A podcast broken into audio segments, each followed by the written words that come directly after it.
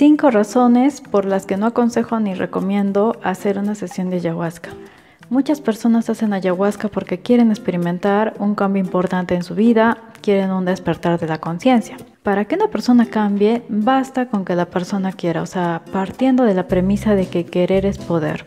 Se puede dejar el azúcar, el cigarro de un momento a otro, el alcohol, la marihuana, de un momento a otro y sin ningún problema. Si la persona pone voluntad, simplemente lo va a conseguir, así va a suceder, no hay más lógica en esto.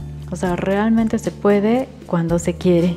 La ayahuasca en realidad se le conoce como la planta rompematrix porque lo que hace es que las personas se salgan de esta realidad 3D en la que vivimos, o sea, que se salgan de esta realidad fisicalidad que conocemos y que traspasen una brana membrana frecuencial y más allá de esta brana membrana están los devas de la naturaleza, los guardianes o espíritus de los elementos de la naturaleza, algunas conciencias expandidas.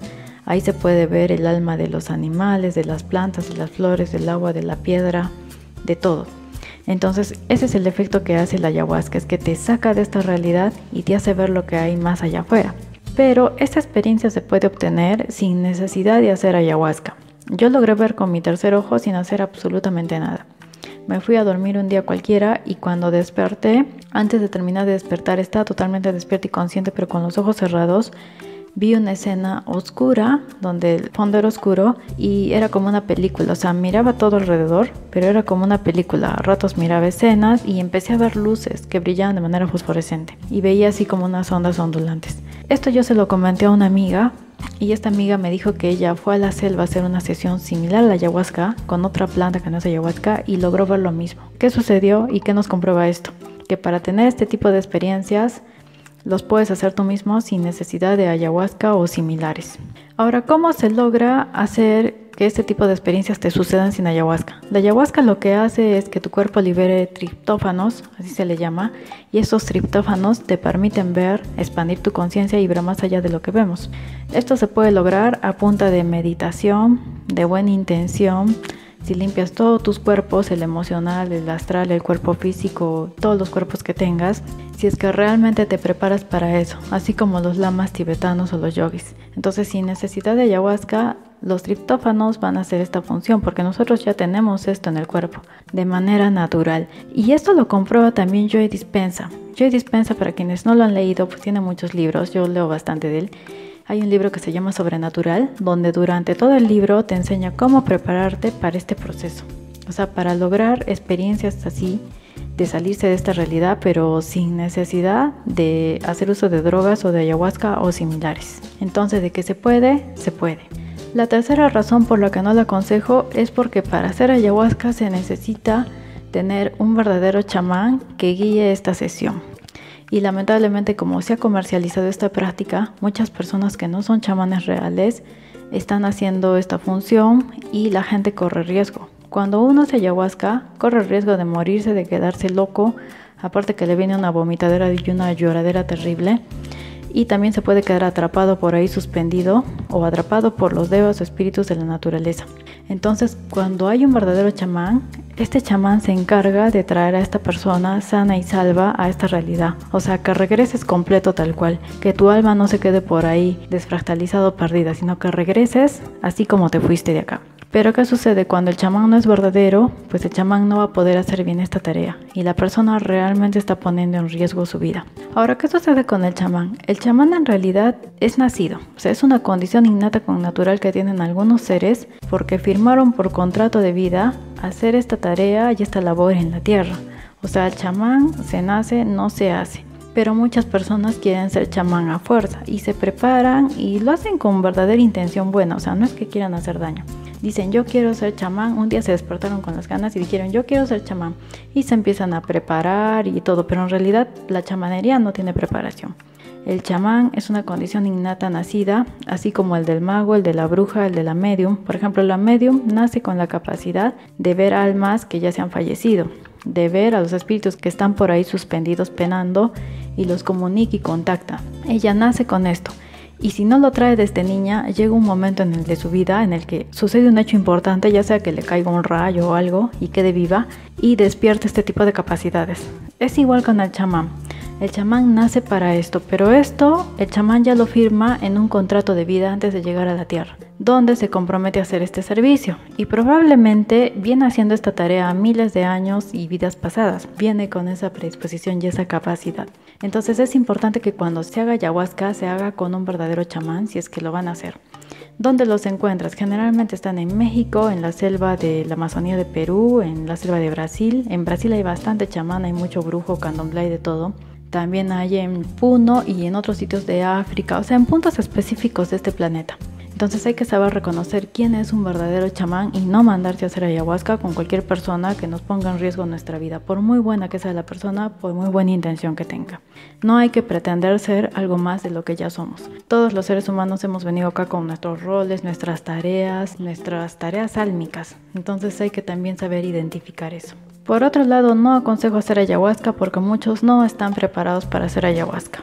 Para que una ayahuasca tiene que ir con una preparación previa. O sea, el cuerpo tiene que estar limpio, la mente tiene que estar limpia, no tiene que tener problemas de adicción, no tiene que tener algún problema físico. O sea, tienen que estar preparados, sobre todo conciencialmente, ¿no? ¿no? No pueden comer carne, o sea, hay todo un protocolo. Pero generalmente quienes se acercan a este tipo de prácticas son las personas que tienen problemas de alcohol, de drogas, adicción a marihuana, coca, algún tipo de codependencia a algo, o están tristes emocionalmente deshechos y quieren un cambio de vida y eso es peor, no les favorece. Son personas que han tenido problemas y son los menos indicados para ir a hacer ayahuasca. Y los que están bien equilibrados, que no tienen adicciones, que viven una vida feliz, ellos son los más aptos para hacer ayahuasca. No van a hacer ayahuasca, ni la buscan ni la necesitan. Entonces ahí también tiene que haber una coherencia. No está muy recomendable ir a hacer ayahuasca cuando uno está en mal estado físico, emocional, mental. Por otro lado, es que la ayahuasca y todas estas plantas sagradas, usos, hierbas de poder, como ayahuasca y similares, peyote, etc., no están puestos en la naturaleza para el uso libre e indiscriminado de los seres humanos. Y esto es un error y la gente no lo sabe.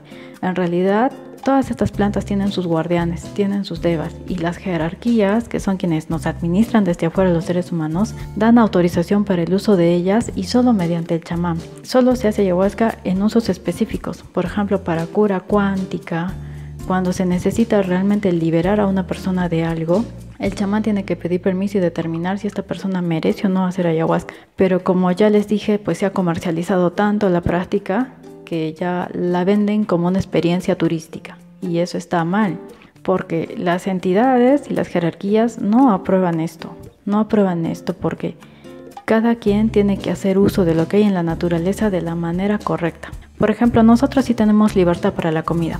Se nos permite sacar una fruta de un árbol y comer necesidad básica. Pero en cuanto a los alucinógenos, ahí sí requiere sus permisos y para fines importantes y en específico. Y por último, ¿cuál es el origen de la ayahuasca? Y esto también es una razón por la cual no la recomiendo. Bueno, esta práctica se expandió y también se empezó a comercializar porque originalmente los chamanes decidieron entre todos en un consenso utilizar la ayahuasca como venganza hacia los colonizadores gringos invasores que venían a quitarnos los recursos, etcétera, etcétera. O sea, les empezaron a vender mal la práctica. Les prometían una experiencia bonita que van a ver parte del más allá, cuando en realidad el objetivo y la finalidad era que se vomiten, que se arrojen, que se mueran, que se sufran, etcétera, etcétera, que salgan de ahí todos alborotados. Y ese es el origen real de la ayahuasca. Y esto lo cuenta Rodrigo Romo, que es un chamán brasilero prestigioso y lo cuenta por fuente también de un chamán mexicano que también es chamán real. Aquí en la descripción del video voy a dejarles el link de Rodrigo Romo, también voy a dejarles el link de un chamán que se llama Fer Broca. Fer ¿cómo mira el agua? El agua no la mira color azul, la mira color rojo. Los verdaderos chamanes sí miran las frecuencias de los elementos de la naturaleza y de todo el entorno. Ellos tienen esa capacidad de poder comunicarse con ellos y solo estos son los autorizados para hacer sesiones como ayahuasca y similares a la ayahuasca. Yo particularmente no soy muy fan de las drogas, no me gusta consumir nada de nada, soy radicalista, mucho más ahora que estoy experimentando esto del despertar de la conciencia, ahora con más ganas. Pero sí me he dado cuenta que si es que uno le pone intención, si llegas a experimentar cosas, a salirte de esta realidad, sin necesidad de, de poner algo en tu cuerpo que interfiera. Por ejemplo, cualquier droga te malogra el campo áurico, te empieza a malograr toda tu frecuencia. Se dice, Proca dice que cuando alguien fuma marihuana, en vez de que su obra esté así luminosa y redondita, está así entrecortada como, como si le hubiera pasado un serrucho. Bueno, esta es la información que les quería compartir el día de hoy. En base a lo que yo analizo, es mi punto de vista. Si alguien quiere experimentar la ayahuasca, le parece genial o le funcionó, pues a buena hora. Tengo amigos que en realidad les ha ido bien. Dicen que han experimentado ayahuasca y han podido dejar alcohol, marihuana, coca y otro que no tenía ningún tipo de dependencia, pero que sin embargo sí le hizo replantearse su vida. Entonces, a algunos sí les funciona, es porque está en su camino, en su destino, su proceso. Está muy bien, todo está bien, nada está mal. Lo que les comparto ahora simplemente es información, desde mi punto de vista, mi análisis y en base a lo que yo conozco ahora. Bueno, esto es Fulanita de Tal Podcast. Los invito a que se suscriban, comenten, compartan, den like para empezar a subir más información. Y nos vemos hasta una siguiente. Chao.